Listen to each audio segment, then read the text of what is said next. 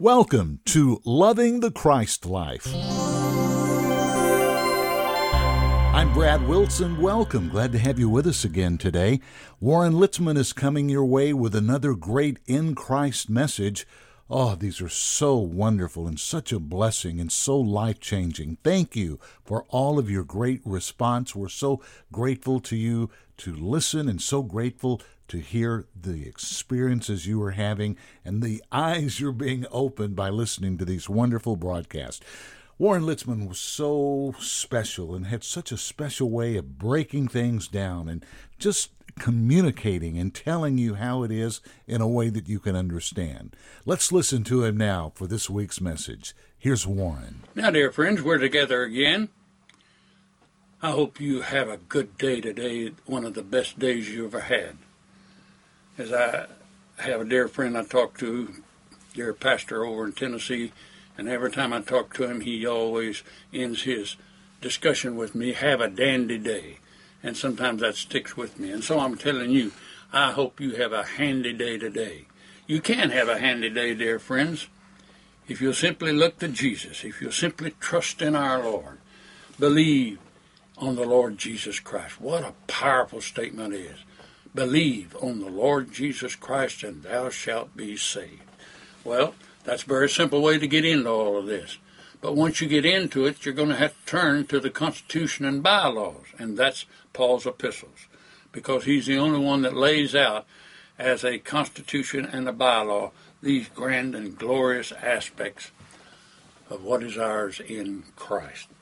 I've been talking from the seventh verse of 1 Corinthians 2 for some time because I want you to understand that Christianity is not a knowledge that you break down into everyday talk. Because behind this are some basic factors that Almighty God Himself has given us. Real, wonderful, thrilling truths that God has given us. Let me read the verse and then we'll go back and talk about it a little. It's verse 7 of 1 Corinthians 2. It says, but we speak the wisdom of God in a mystery. Mystery. Even the hidden wisdom which God ordained before the world unto our glory. It's been hidden in God. We talked about this yesterday. This, this over 100 powerful benefits are ours. But they were hidden in God till Christ died on the cross. And when he died on the cross, he opened the floodgate of love. For God so loved the world. He opened that floodgate up and he released into humanity wonderful, glorious, powerful benefits of being a Christian. So many of those benefits have been transferred from being gifts from Christ, whose death on the cross provided for all of it, to us listening to salesmen and so forth who are talking about you coming to their church. The benefits of going to the house of God anywhere, the benefit of that is that somebody opens up to you these glorious and wonderful benefits that are ours in Christ Jesus. That's the way that's the way God planned it. That's what he'd like to see happen, that it would open up to hungry hearts these blessings and benefits of his love toward us. We live in a world today that thinks only bodies, body wise. They only think of healing and, and uh, miracles in the body and so forth. And that, that's a part of the benefits. But that's not all they are. Sometimes benefits need to be applied where they are needed. And while everybody may have something physically wrong with them, there may be something far greater that they need. I remember many years ago when I was a much younger preacher, I preached healing, divine healing, that God could heal the sick and set them free. But I came to a conclusion in that period of time, even as a young man, I came to a conclusion that many of these people who need bodily healing need something else far greater. They need something else working in their life far more important. You say, well, what if a person's dying with disease? What more important could they need? It's simple. They weren't made as Christians to live on this earth. They were made to live in the Father's house. And if you're getting close to the Father's house, don't run from it. I know that's kind of earth shattering to people who have friends and loved ones about dying. But let me tell you, death is a shortcut to glory. Death can be a means by which you enter into the glorious life of the Son. Life of the Son. Kind of got hung up on that. Our magazine we provide worldwide through this ministry is called Life in the Son. And there is a life in the Son, a glorious, wonderful life in the Son that goes beyond all our comprehension of what is ours in Christ Jesus. But you know, for many years, I couldn't tell people what the benefits were because they were not into Christ and knew what it meant to be in Christ and knew what it meant for Christ to be in them. They didn't know and understand that. And still, the majority of Christians don't. Some of them do. Thank God there are new voices being heard across the land today and around the world, and we welcome them. But we want to get this message out till the whole world knows. I want the whole world to know what God has done, not through religion. That's why so many people don't go to church anymore, so to speak. They think religion has fouled up, that there's something wrong with it, or it didn't work, or whatever. But let me tell you, it does work. It is real. It is powerful. Not religion, but this Christ, this Jesus Christ. You can find him on a battlefield. You can find him in a hospital room. You can find him in an ICU ward. You can find him anywhere. He's real. And he's filled with these benefits among the benefits is going home to the Father. That's a part of it. So you may not always get what it is you major in unless you are built on the solid rock. That's that's a big thing. That little song, The Solid Rock. I'm very, very sure I'm anchored to the solid rock. I'd like for you to come to that. Because when you're anchored to Christ, it doesn't matter whether you live or die. Not my words, those are Paul's words. It doesn't matter about you, it matters about Christ in you. So, I'm still hitting the same nail on the head, trying to get it across to hungry hearts what it is that constitutes the gospel, what it is that constitutes Christianity. And so, from this one little verse, we see that the great mystery, Christ in us, was hidden by God for centuries. For over 4,000 years, there wasn't anybody who knew what was in God's mind until the cross took place. It took the cross, it took the death of Jesus Christ as the hope of the world. We'll be back to Warren in just a moment in today's message. Isn't this great? And you know what's really exciting is you can go back and rehear these things, re-listen to them. And I have, have for years, and every time I hear something different. The vision that Warren had always was to get this in Christ message out until the whole world knows. That's what we're trying to do, to do our little part. And it's so important to do because, as you know, and as you're hearing, this is a special, life changing experience, this in Christ message. For more information on the in Christ message and who we are, go to the website. It's christ-life.org christ-life.org. That'll tell you all about us. You can go to the bookstore, look at some of the materials that Warren left behind, and I think you'll really be glad you did. Now, let's get back to Warren. Well, I want to get to that last line of that verse. I've not talked about it yet. It said, The hidden wisdom which God ordained before the world unto our glory. Well, I have said a little bit about that because I have been talking about the fact that all the time God dealt with Adam and Eve, and He dealt, with Noah and the ark, and He dealt with David and his slingshot, and He dealt with Isaiah and Jeremiah, the great prophets. He dealt with them. All of them were dealt with in a little bit different way. And it kind of irritates me when I hear scholars say that there's only one gospel in the Bible. That's foolishness. There are many ways that God dealt with people, hoping that these people would conform to his message. But it never happened. It took the death of Jesus Christ from humanity to ever come to the knowledge of what God was doing. Now, there were some in the Old Testament looked forward to that. Even David did. Certainly Isaiah did. And there were many others who made just mention of this great and powerful factor of Christ dying on the cross. But you know what? It didn't stick. It didn't take hold.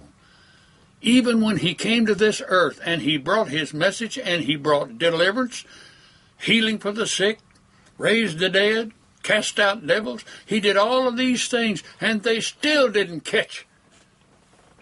They didn't get it. Never became the gospel until God raised up the Apostle Paul. He was a man who needed the gospel more than anybody on earth.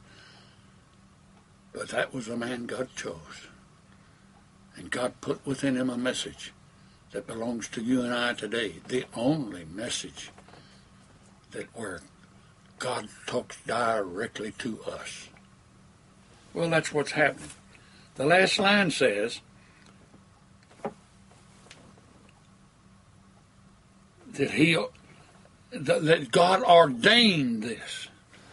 I'm trying to get by that word ordained. Listen to me. Ordained means that God, so to speak, has laid a hand on somebody to make this work. Well, the somebody he ordained to do it was Jesus Christ.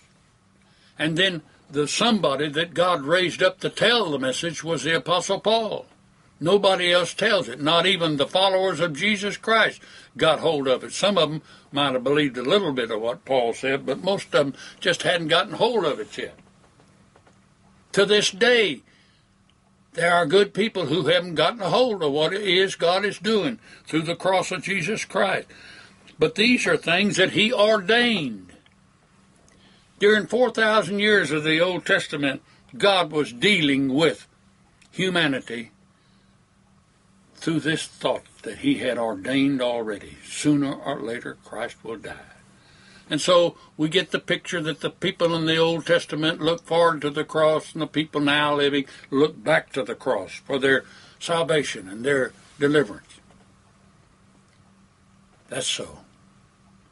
But to think that God only had this in his mind as his plan is a powerful thought. That means when anybody gets saved today by the shed blood of Jesus Christ, by what Christ did on the cross, when anybody gets saved by those things, they're getting the deep thoughts out of God Himself of what He had planned for our glory, for the people who live in this world ordained before the world even started. He was planning on Christ being the life of believers. Oh, dear friends, listen to me. I've got to get this message across. You've got to know this. This is the one big thing you need to know. God never planned to change you into somebody. He never planned to make you a good Christian. He planned for Christ to be the life of the believer. That was his plan. That's his plan still today. That's still what he wants today. He wants Christ to be the life of every human being. That's what makes the difference between what God is doing and what man is doing. Man's trying to make a better life for human beings on their own principles. No, sir. God wants you to be another life the Christ life. He wants Christ to live in and through you. Now, there's so much to be said by that, and I know I don't get to all of it, not in this short period of time. But as I go along, I'll get the bits, pieces, and parts of it. And if you keep listening, you're going to hear. you're going to hear this fact that this is what God planned. This is what God wanted. This is the way God saw it before the world was created. Think of it. He had these thoughts in his mind as the wisdom for human beings how they should live and how they should get to his house. He had it all planned, he ordained it. It still works today because there's some that believe that. There's some that read the scriptures and they get that very that very thought that God had ordained something to take place before the world was created for our glory. Our glory. Think about it. Before the world was created, he said, One day I'm going to have some human beings that are going to enter into this glorious revelation, this glorious life. I ordained Jesus to bring it about, and now that he has done that, I'm going to have some that enter into this glory that I planned before the world was created. Let me just drop something here. Before the world was created means that nothing that has been created in this world is big enough to upset the plan of God. Nothing. I thank you for listening today. Didn't take long for my time to get past, but it passed quickly. Love you for being here. If you need any help from me, give me an email. If you want literature on these subjects, I have plenty of it that I've written myself, along with others who have joined with me. See you again tomorrow. God bless you. We hope you've enjoyed today's message from Warren Litzman. Don't forget, these things he talks about are directly from the Bible. He was always the first to tell you and search for yourself. It's always from the Bible. And through these things that he teaches and these wonderful messages he's been given, you can also find much of these on our website in books and tapes. Check it out, christ-life.org. Go to the bookstore and see for yourself. Robbie Litzman, thank you for allowing us to bring these great archival messages each week. What a blessing. Valerie Hill, thank you for running the Twitter account. Tammy Laycock, thank you for your weekly post along with the website. Really, really informative and another great way to learn about the message.